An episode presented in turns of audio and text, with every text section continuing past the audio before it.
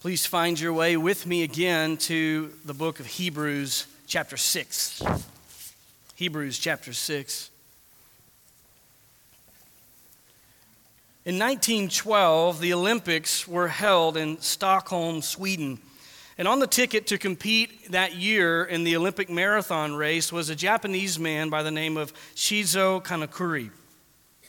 His race was much anticipated because the year before, in the qualifying race in 1911, he set a new marathon race record.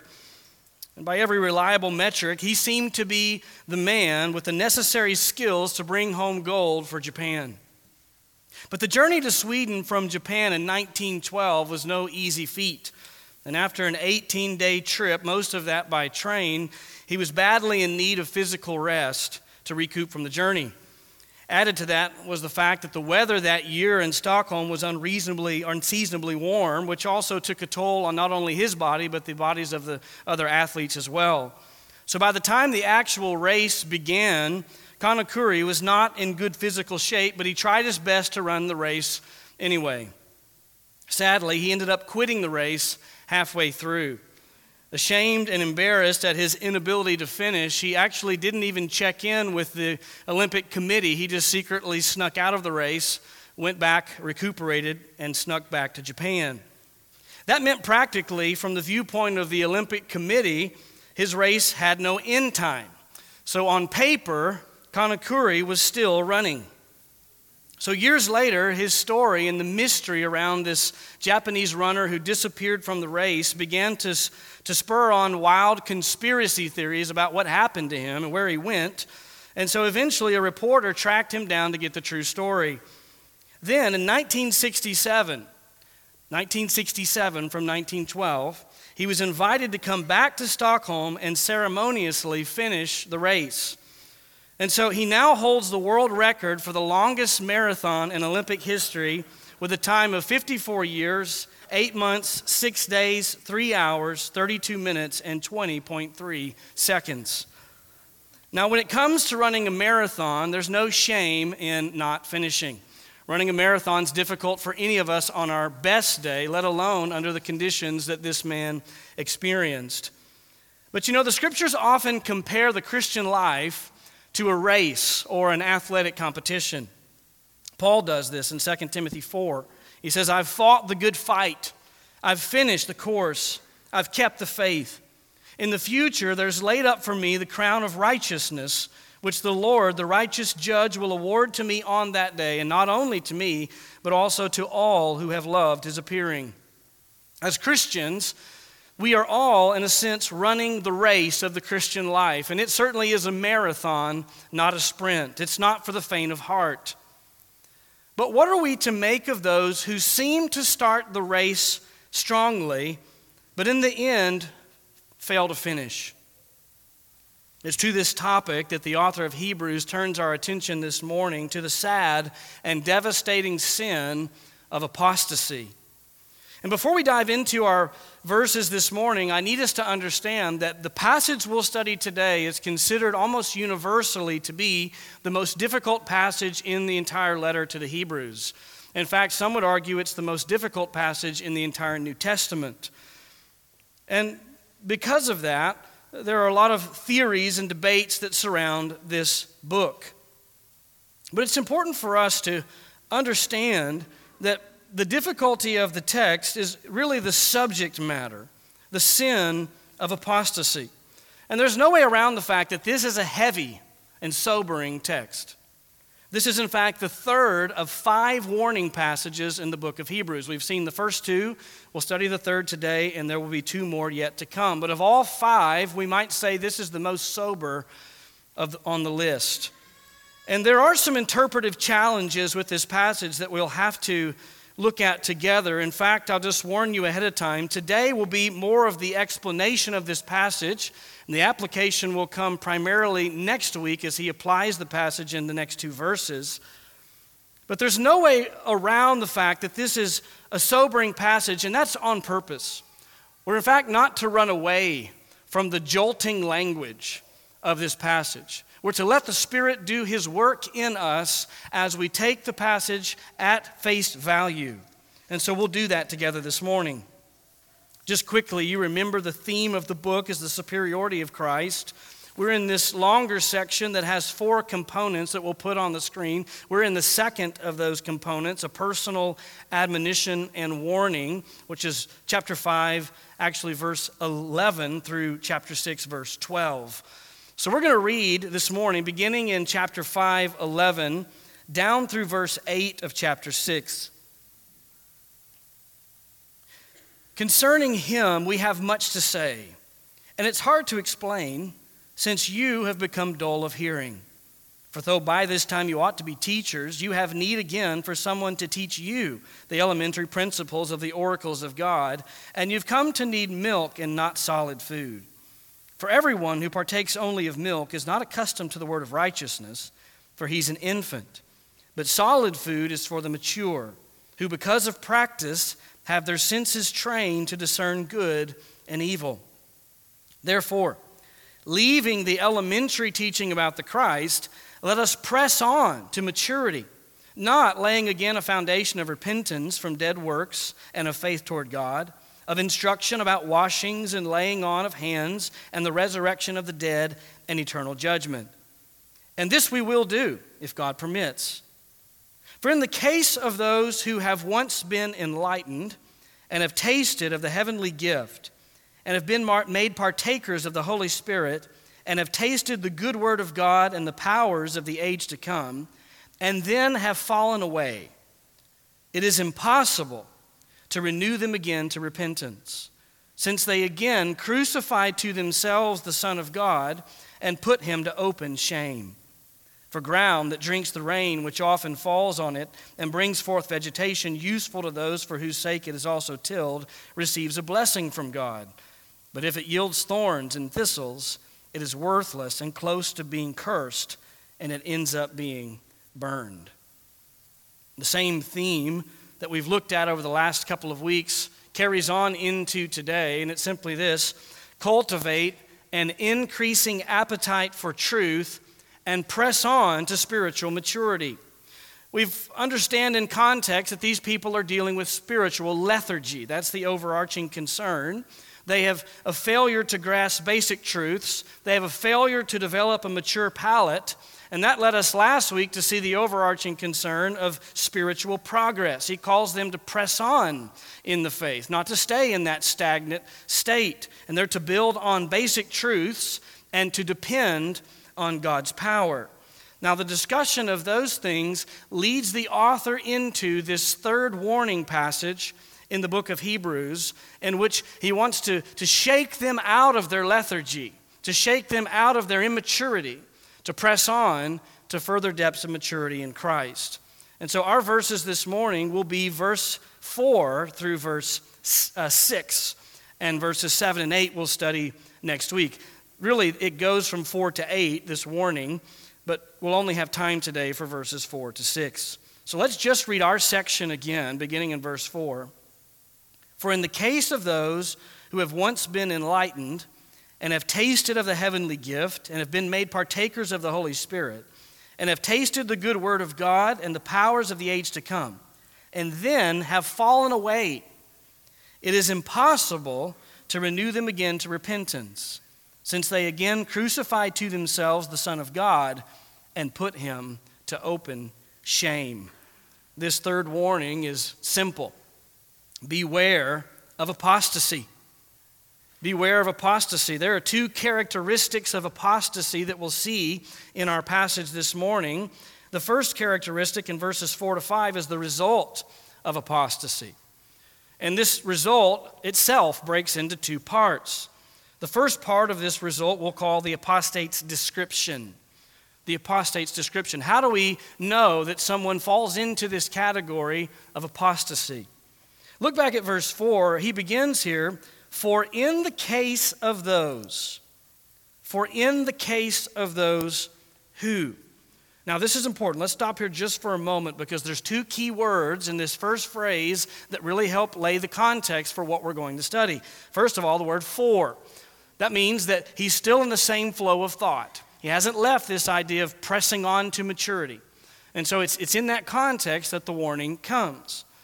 But there's also a second key word, and it is the word those.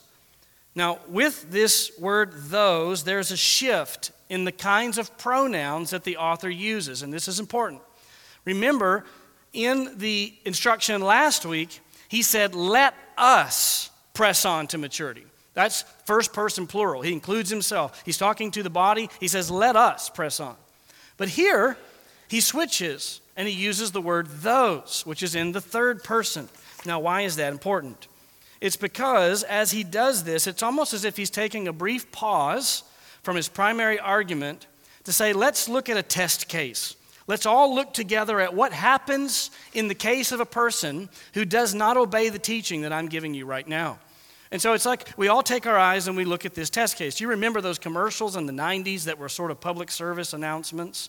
And you remember there was one uh, to keep kids from doing drugs, and this person was standing by the stove and they had a raw egg in their hand, and they said, This is your brain. And then they would crack that into a hot frying pan, and that egg would begin to sizzle, and they'd say, This is your brain on drugs. And then how would it end? Any questions? Right? Those were effective. We should get back to some of those. That's what he's doing here. It's, it's, it's, it's, let's take a moment and let's look at what happens. Let me show you the devastating result for those who don't press on to maturity and who let this spiritual lethargy go to its final end. That's what he's saying to us here. Now, he understands that the people he's talking to are primarily believers. The, the, whole letter of Hebrews has a tone from start to finish that makes it clear he, he believes himself to be speaking to believers. I believe the letter of Hebrews is written to Christians primarily. But, like any good biblical author or preacher, he also understands that in any congregation, there is always a mix of people even in the membership of the church, you can never be certain that every single person who professes to be a Christian is, in fact, a Christian. And so it's appropriate for him to make this warning while also understanding that he believes himself to be speaking to Christian people.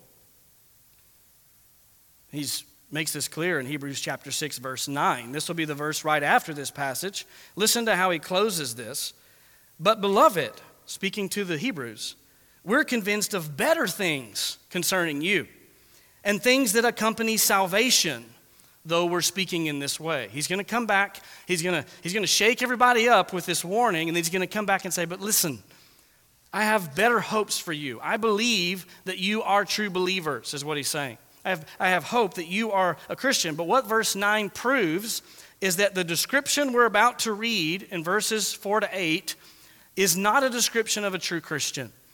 He's saying, I'm, I'm hopeful of things that accompany salvation for you, meaning the things I just said don't accompany salvation. And so he's giving us a test case of apostasy, which is only true of those who, though they profess Christ, never have truly come to know him. In some way, and we're not given exactly the circumstance in Hebrews, but in some way, the author is confident that this group of Christians has become lethargic, they've become dull of hearing, and they're tempted to harden their hearts against the truth. And he sees the danger of that, and he wants to shake them up so that they see the danger themselves. Now, shortly, we need to move to the actual description that he gives of apostasy, but I need to share with you one more key principle before we do that. Let's talk just briefly about hermeneutics because we need good hermeneutics if we're going to understand what the author means here. Hermeneutics is the art and science of interpretation. It's really how do you read the Bible and come away with an accurate interpretation of what the Bible is saying. We would ascribe to what's called a literal, historical, grammatical hermeneutic. Now, stay with me. Don't let your eyes roll back in the back of your head. This is important. Literal historical, grammatical. Each of those words matter. We mean literal, we take the text at face value. We take the text literally unless the author gives us a clue in context that he doesn't mean to be taken literally. So when the Psalms talk of mountains dancing and rivers clapping their hands, we're not to think of mountains dancing and rivers clapping their hands. There will be a clue in the text that he doesn't mean to be taken literally. Otherwise, we take it literal historical. We need to understand the history that's going on at that time in that place Thirdly, grammatical. We need to understand the grammar of the text, the actual words, how they relate to one another, so that we can come to the understanding that the author had in mind. That's important. When we come to the Bible, we don't have the right to make it say whatever we want it to say. We come to the Bible, and our job is, by the illumination of the Spirit, to understand what God meant to say through that original author, and that is the meaning of the text. And that's what we're going to do here. But on occasion, as you know as you've read the scriptures, there are passages that are more difficult than others, are there not? Now, the vast majority of the Bible truthfully, if you just apply the principles I just mentioned, you'll come away with a good understanding of the text. But there are some places, because God is infinite and we are finite, that there appears to be on the surface a contradiction between what is said here and what is said in other places. There's not a contradiction. But because of our feebleness of mind, we need to do some, some study to understand how this passage fits with the other passages of Scripture. We're going to have to do that here. That means we need to understand what's called the analogy of Scripture. The analogy of Scripture simply means that the Scriptures are the best interpreter of Scripture. Said otherwise, when you come to a passage that's not clear to you, you need to look at what the Bible says about that same topic in other places where it speaks clearly and let that come in to help you understand what's being said in this passage. So we're going to do that as we look at Hebrews chapter 6. We're going to look at the immediate context and we're going to look at the biblical context. And by the time we're done, we will come away with what the author intends for us to understand. Now, let's look at this actual description of apostasy. There are five descriptions Five descriptions that all center around participles. Participles act sort of like verbs, but they're descriptive words. They, they modify or explain the primary idea or verb in the passage. And that's what happens here. Let's look at these five descriptions. So look back at the text, verse 4 For in the case of those who, here's the first description, have once been enlightened.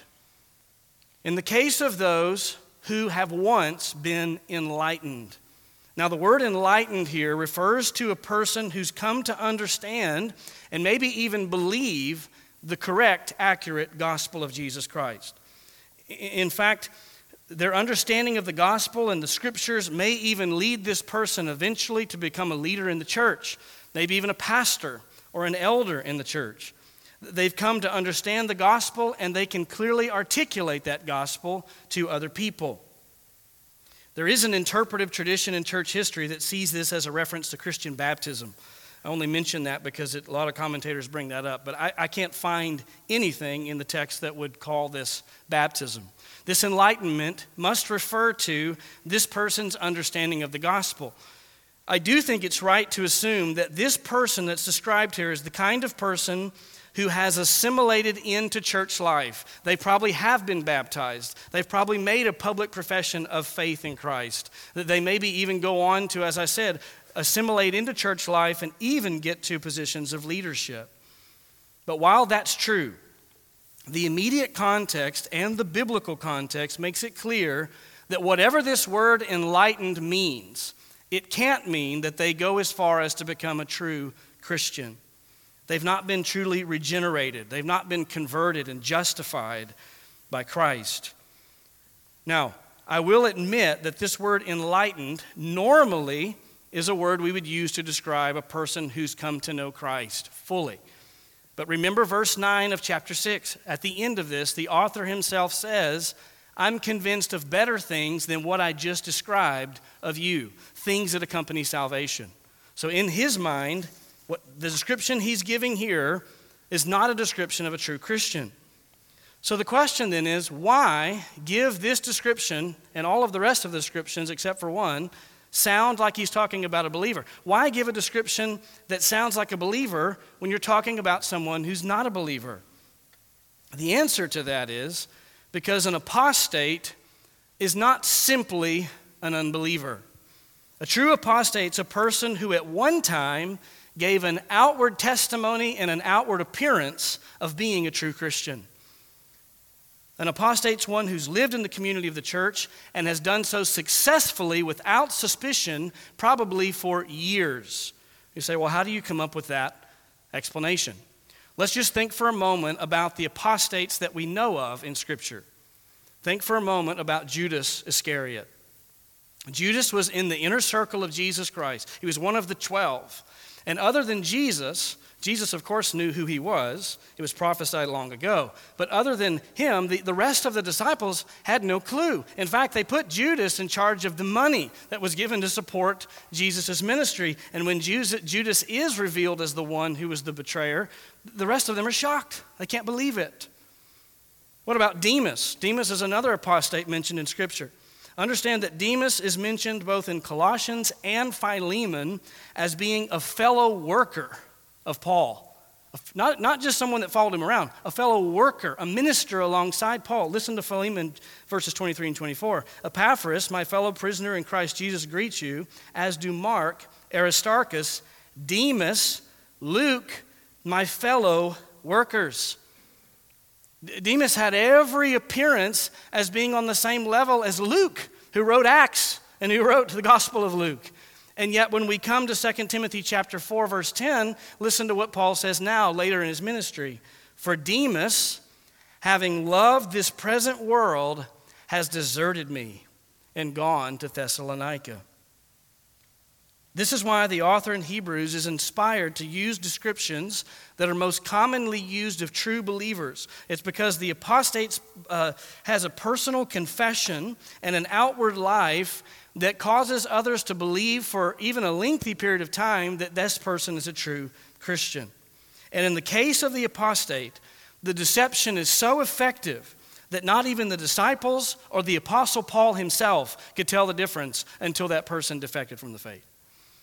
That's why he uses such strong language to describe these people. That brings us then to a second description. Not only are these apostates enlightened, it says they are those who have tasted of the heavenly gift. Tasted of the heavenly gift.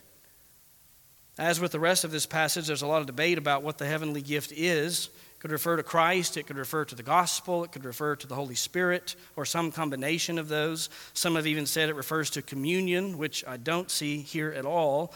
But I do think that these are, these are to be taken as general descriptions of life in the church. Th- these are people who've experienced the benefits, as many benefits as an unbeliever can experience, by living in and amongst Christians in the life of the church. He's not intending for us to, to point out specific, distinct details by each one of these phrases, but this heavenly gift likely refers to Christ and the gospel of Christ. That they've tasted of these things, they've, they've been in and around the body of Christ at a deep level. They've heard the gospel, they've seen the gospel at work in the lives of other Christians. But this language also clues us in on the fact that the, the author may still have in mind the Old Testament context of the wilderness generation. You remember the last warning that we studied? It's been a while, but the last warning was based around the illustration of the people of, came, that came out of Egypt under Moses and failed to enter into the promised land. They were a people who saw the work of God. They were in the community of the people of God. They saw miraculous things. There was no doubt in the mind of those people that Yahweh was God and yet they failed to enter into the promised land. Hebrews chapter 3 describes these people. Says, For who provoked him when they had heard? Indeed, did not all those who came out of Egypt, led by Moses? It was that group of people, and with whom he was angry, with whom was he angry for 40 years, was it not? With those who sinned, whose bodies fell in the wilderness? And to whom did he swear that he w- they would not enter his rest, but to those who were disobedient? So we see that they were not able to enter because of unbelief. Here's what I think is happening here in this passage. In the last warning, he said, Let's look at the illustration of the people of Israel and all that they saw and experienced and still fell away into a lack of faith. Now, let's look at what a person experiences when they live life in the Christian community and all the things they see and all the testimony of the truth of the gospel in Jesus Christ. And look what happens to that person who has that much evidence and yet still hardens their heart in the end against Christ. That brings him to a third description They've also been made partakers of the Holy Spirit.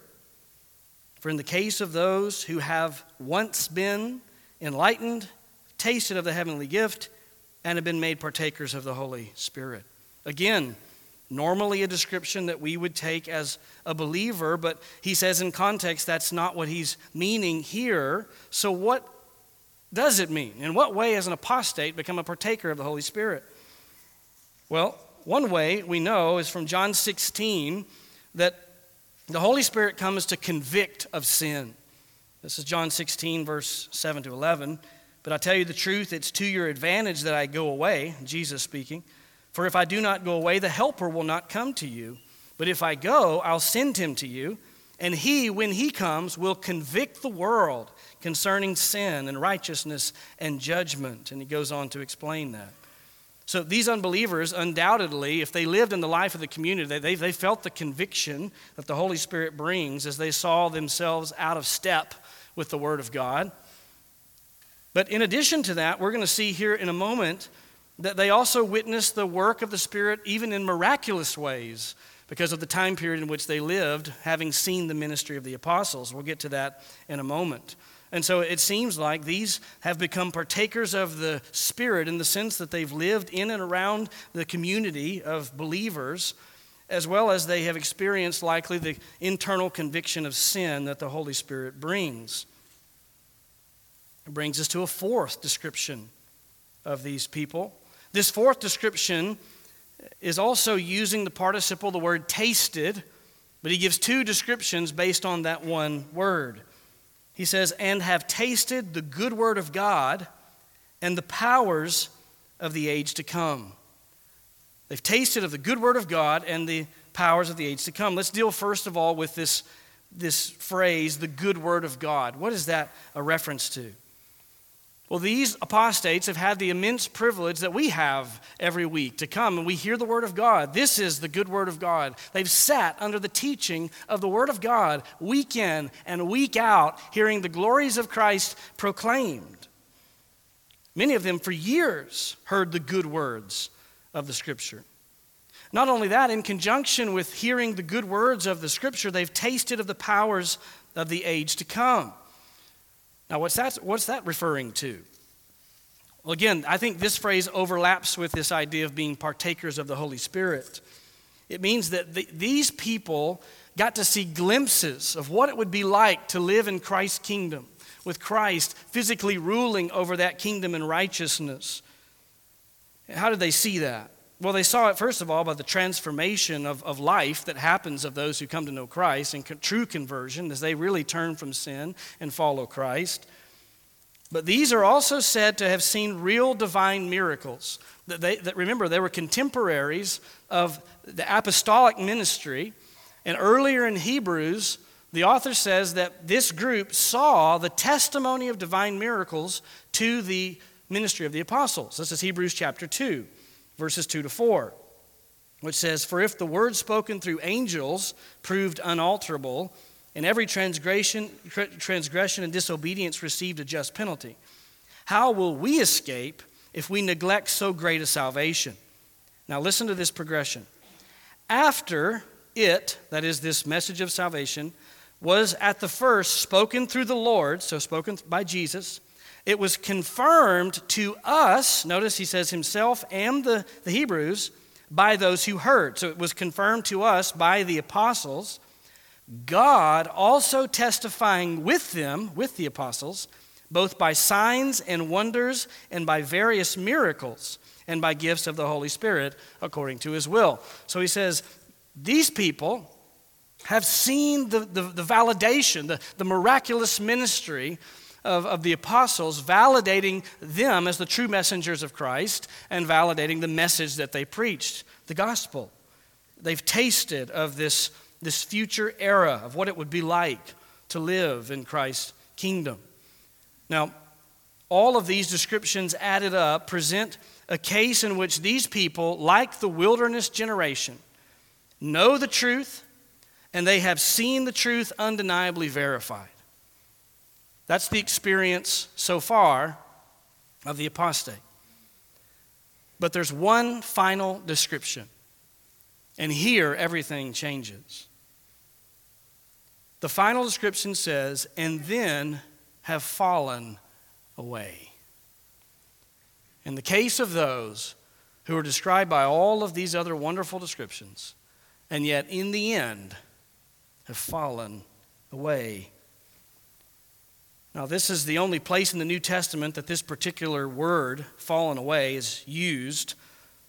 Because of that, many have debated its meaning, but if you just take the context, it's clear. This is not a simple drifting away, a casual drifting away. This is a hard decision, a hard heart, turning away finally. There's finality to this. This is apostasy. This is another indication that all the previous descriptions about these people cannot mean that they were true Christians. That's because it's immediately clear in the verses that follow, but it's also clear when we apply the principle I mentioned earlier, the analogy of Scripture. When we look at other passages, the Bible is crystal clear that it is an impossibility. It's impossible for a person who has truly been converted to lose their salvation. It's impossible because God won't allow it to happen. Why do I say that with such confidence? Well, let me attempt to overwhelm you with evidence. We're going to look at four quick passages. I'm going to read them in succession. John 10, verses 27 to 30. My sheep hear my voice, and I know them, and they follow me. And I give eternal life to them, and they will never perish and no one will snatch them out of my hand. My Father, who's given them to me, is greater than all, and no one is able to snatch them out of the Father's hand. I and the Father are one. Romans 8, 35 to 39. Who will separate us from the love of Christ? Will tribulation or distress or persecution or famine or nakedness or peril or sword? Just as it's written, For your sake we are being put to death all day long. We're considered as sheep to be slaughtered. But in all these things, we overwhelmingly conquer through him who loved us. For I'm convinced, Paul says, that neither death, nor life, nor angels, nor principalities, nor things present, nor things to come, nor powers, nor height, nor depth, nor any other created thing will be able to separate us from the love of God which is in Christ Jesus our Lord. Philippians 1 6 Paul says, For I'm confident of this very thing, that he who began a good work in you will perfect it until the day of Christ Jesus. In 1 Peter 1, verses 3 to 5, Blessed be the God and Father of our Lord Jesus Christ, who according to his great mercy has caused us to be born again to a living hope through the resurrection of Jesus Christ from the dead to obtain an inheritance which is imperishable and undefiled and will not fade away, reserved in heaven for you, who are protected by the power of God through faith for a salvation ready to be revealed in the last times. That's just four of many passages that we could look at as we, we bring in the rest of the scriptures to shed light on what's being said here and what's not being said here. And the, the scriptures are clear that salvation is a divine work of God in which He brings to salvation those He has chosen in eternity past, and He will hold them fast. And so, whatever this passage means, it cannot mean that a true believer loses his or her salvation. So if it doesn't mean that, well, what does it mean? Thankfully, we have other passages that speak to this reality as well. What do we make of a person who seems from every other angle to be a believer and walks away from the faith and from the church? Well, the Apostle John says in 1 John 2 19, beginning in verse 18, Children, it's the last hour. And just as you heard that Antichrist is coming, even now many Antichrists have appeared. From this, we know that it's the last hour. Now, listen to how he describes these people. They went out from us, but they were not really of us. For if they had been of us, they would have remained with us. But they went out so that it would be shown that they are not of us. So, though an apostate may be indistinguishable from true believers while he or she remains in the body of the church, the true nature of his or her heart will become evident in that moment in which they defect from the faith and thereby leave the gathering of believers. Now, the consequences of that abandonment of Christ and the gospel are devastatingly serious. In fact, it's, it's this next verse that leaves people shaking in their boots. On numerous occasions, I've had people come into my office for counsel and they sit down and they are, they are trembling and there are tears, and I can tell that they are they're upset. Not just upset, but seem to be afraid. And when I ask them what's wrong, they say, I was reading in the scripture and I came across a passage. And immediately I'm thinking, I bet it was Hebrews 6.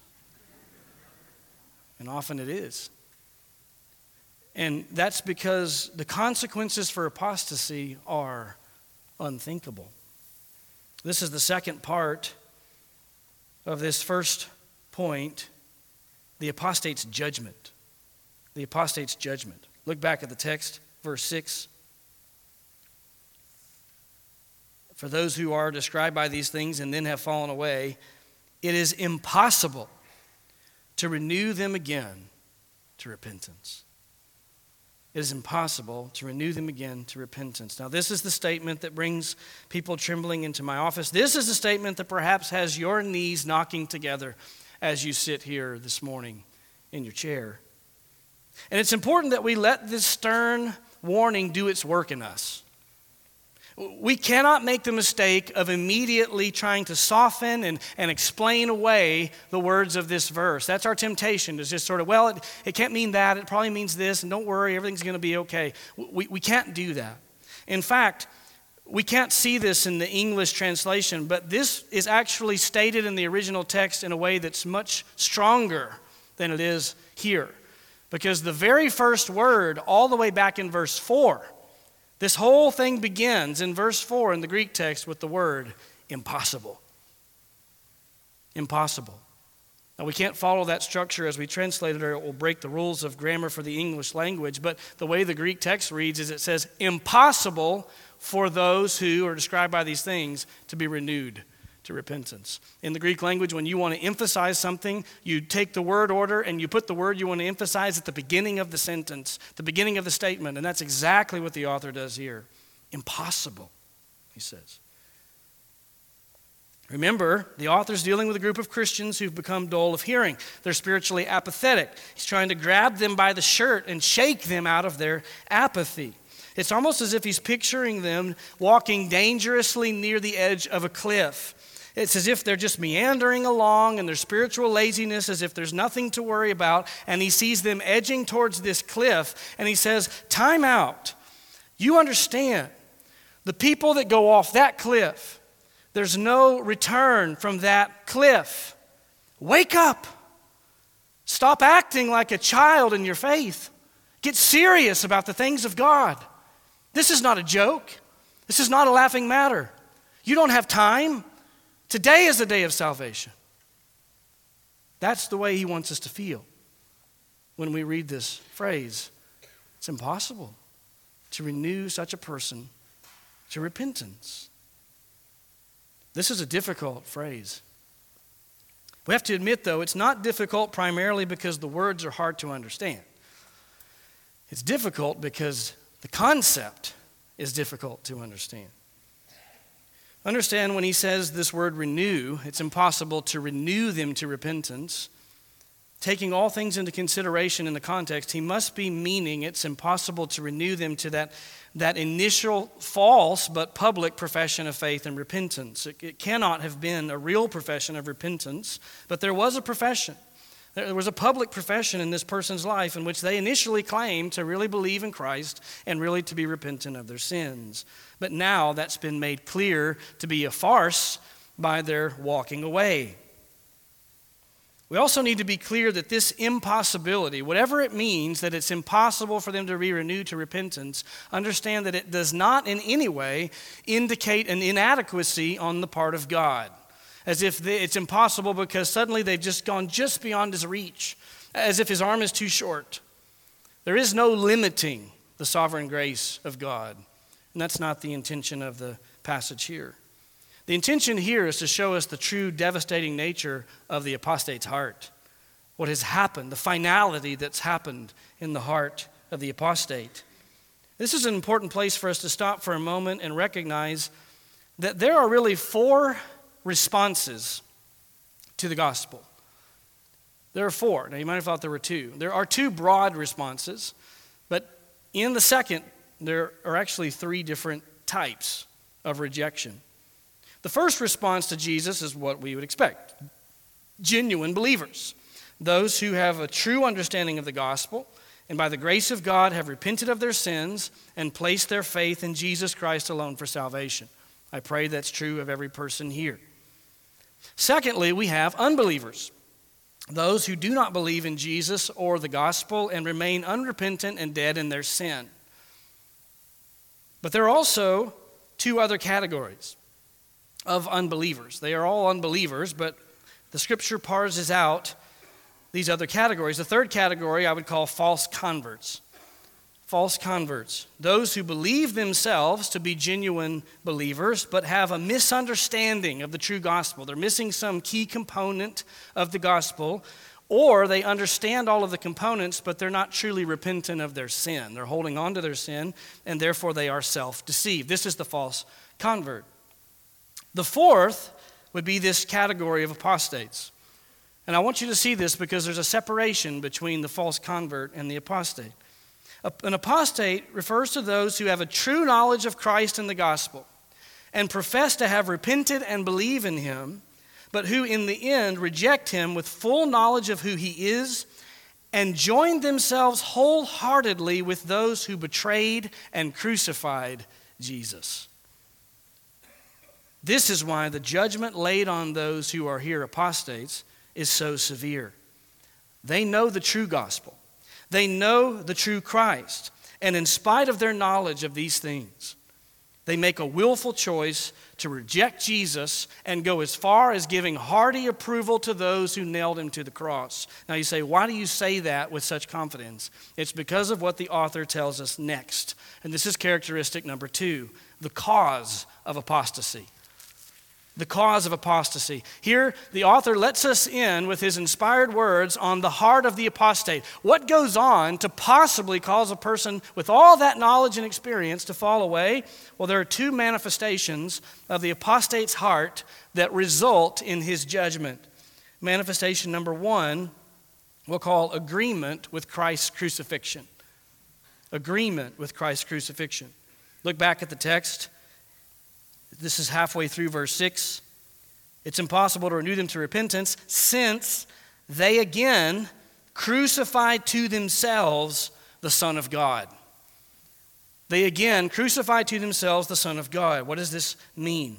This is the, the cause of the apostate's departure and the cause of his or her judgment. What does it mean to crucify to themselves the Son of God? To be honest, this is this is so reprehensible. The thought of what this means is difficult even to explain in words. But essentially, this is a person who, in their heart, has made the judgment that it was right to crucify Jesus Christ.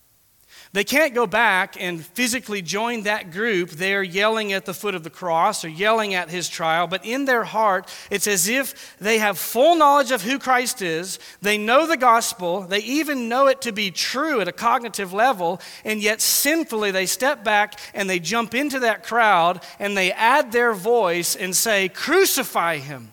Crucify him! That's the heart of the apostate. They crucified to themselves the Son of God. Not only that, a second manifestation of the heart of the apostate that results in his judgment is agreement with Christ's shame. Agreement with Christ's shame. He closes this verse with the words, and put him to open shame. You remember the crucifixion was a perfected form of execution. And it was perfected to torture a person physically to the limit, but it was also perfected to shame a person publicly so that they were uh, wholly embarrassed as well as suffering. There they are, completely naked upon the cross, put up by a, a, public street so that all the passerbys can see them as they suffer there in their shame and in their agony. This person, the apostate, says that is exactly what should have been done to Jesus. This is why so often a, a, true apostate doesn't simply become an unbeliever that slips into the shadows. The true apostate becomes hostile to the faith and who ridicules the faith publicly. They want to put Christ to open shame. They want to make a mockery of Christ and the gospel. But the reason that their salvation, then, their renewal to repentance, is impossible is because They've failed to understand in their sin that in rejecting Christ, they have rejected the only name by which anyone can be saved. Acts 4:12 And there is salvation in no one else for there is no other name under heaven that's been given among men by which we must be saved. There is no other savior. There is no plan B you harden your heart against Jesus Christ and you nail him to the cross in your heart and you, you join your voice with the mockers and you shame him and you've jumped off the cliff because you've rejected the only means of salvation that exists. There is no hope for that person because there is no other gospel for that person. You see, the false convert has a misunderstanding of the gospel. There's, there's hope to come to the, the, false convert and lovingly share the true gospel with them and call them to true repentance. And God may, in His grace, open their eyes and bring them to true salvation. But for the apostate, he comes to you and he can share the gospel with you and he can share it accurately. And then he turns around and says, You're a fool if you believe that. That's the apostate. He needs no new information. He knows what he's doing. And he's rejected Christ. But don't forget, the author says in verse 9, we, we have better ideas of you. He said, I, I don't expect this of you. I expect things that accompany salvation. He's not saying you're all a bunch of apostates, okay? That's not what he's saying. Remember, he's, this is a test case. This is, hey, let's look at the seriousness of what happens when a person jumps off this cliff. Wake up. You're, you're, you're toeing the edge here. Let's, let's come back and let's grow. Let's move on past the basics that have tripped you up for so long. The author says, I'm convinced of better things for you. And I, I believe he would say he's convinced of better things for you, Northlake Bible Church. And you know why? It's because you're here. It's because you're here. When a person comes into my office shaking with tears, concerned that they've fallen into this sin of apostasy because they've fallen into a certain sin, or they've, they've walked away from the church for a time, but now they've come back, and, and this was a person who now is convicted over their sin and who wants to follow Christ, but they think, oh, is it going to be impossible for me because of, of what I've done? I have the privilege of saying, this is not describing you. Otherwise, you wouldn't be in my office crying over your sin. The apostate no longer trembles at the gospel, no longer trembles at Christ, no longer has any sensitivity to his sin. He knows what he's doing. And so this morning, I want to say to you if you recognize that you are not a true believer in the Lord Jesus Christ, that you have never come to a place of true repentance, where you have, have believed that Jesus Christ is the only hope of salvation, that He died on the cross for sin and rose again on the third day, that He is the Son of God, and even now is at the right hand of the Father. If you've never come to know that, understand this morning, you don't need to be analyzing whether or not you're an apostate. You, you need to just humbly repent of your sins and put your faith in the Lord Jesus Christ. Turn to Christ in the gospel. He is eager and willing to save. Don't let the difficulties of this passage somehow trip you up and cause you to get, get stuck here. You just humble yourself and repent of your sin and run in faith to Christ, and you'll find salvation. And so it is that the first appropriate application of such a text as this is simply to test your own heart. Test your own heart this morning. Have you personally come to know and love the Lord Jesus Christ? Have you turned from your sin in repentance and faith? If the answer is yes to those questions, then the author's intention is not to shake your faith and your confidence in the gospel. It is to warn us of the deadly danger of what happens when a person jumps off that cliff. But if you know the Lord Jesus Christ, then understand He holds you in His hand and He will never let you go. And so the second application of this passage is to praise God for preservation. Praise God for preservation. The fact that God holds us in His hand and commits to cause us to continue in the faith doesn't mean that we won't struggle with sin. It doesn't mean that we'll have perfect faith, but it does mean that the Christian will be in an ongoing battle with sin, and God in His grace will cause that Christian to grow and to mature, painful step by painful step. So praise God, Christian, that if you're truly in Christ, you need not fear apostasy in the truest sense because God will never let you go. But if you're here this morning and you're a true believer who's become lazy in your pursuit of Christ, and your sanctification has, has stagnated for a time, and this is a stern warning that's meant to grab you by the shirt and say, Wake up, man. What are you doing? And that's the third and final application. It's the one that we've had every week for the last few weeks. Press on to maturity. That's the point. The true believer hears a passage like this and is shaken awake. When you hear the descriptions of an apostate crucifying Christ in his heart and putting him to open shame, it should make your stomach churn. It should make you feel ill to think of ever saying such a thing. And that's on purpose. That churning in the stomach ought to then cause us to churn hard for the Lord and to say, wait a minute, I don't want anything to do with this lethargy that I've let myself get into. I love Christ and I want to pursue Christ as we close, I do just want to say one thing. What about those we love? What about those we love? I know some of you have had the sad experience of watching family members and close friends walk away from the faith. And I can see how a passage like this might make you wonder is hope lost? Are they off the cliff? Is, there, are they at a point of no return? I want to encourage you this morning that God sovereignly has not given us the ability to know the full heart of any man. In fact, Paul even is suspicious of his own understanding of his own heart in the scriptures. And so, let me encourage us to leave the secret things with God, Deuteronomy 29 29. God alone knows the true state of a person's heart. What he calls us to do is to pray fervently, to share the gospel fervently, to love them in the name of Christ fervently, and to trust a good and sovereign God. You don't have to worry about determining the true state of the, the heart of your loved one who seems at this time to have walked away from the faith. You keep praying, you keep sharing, and you keep trusting until the Lord brings you home.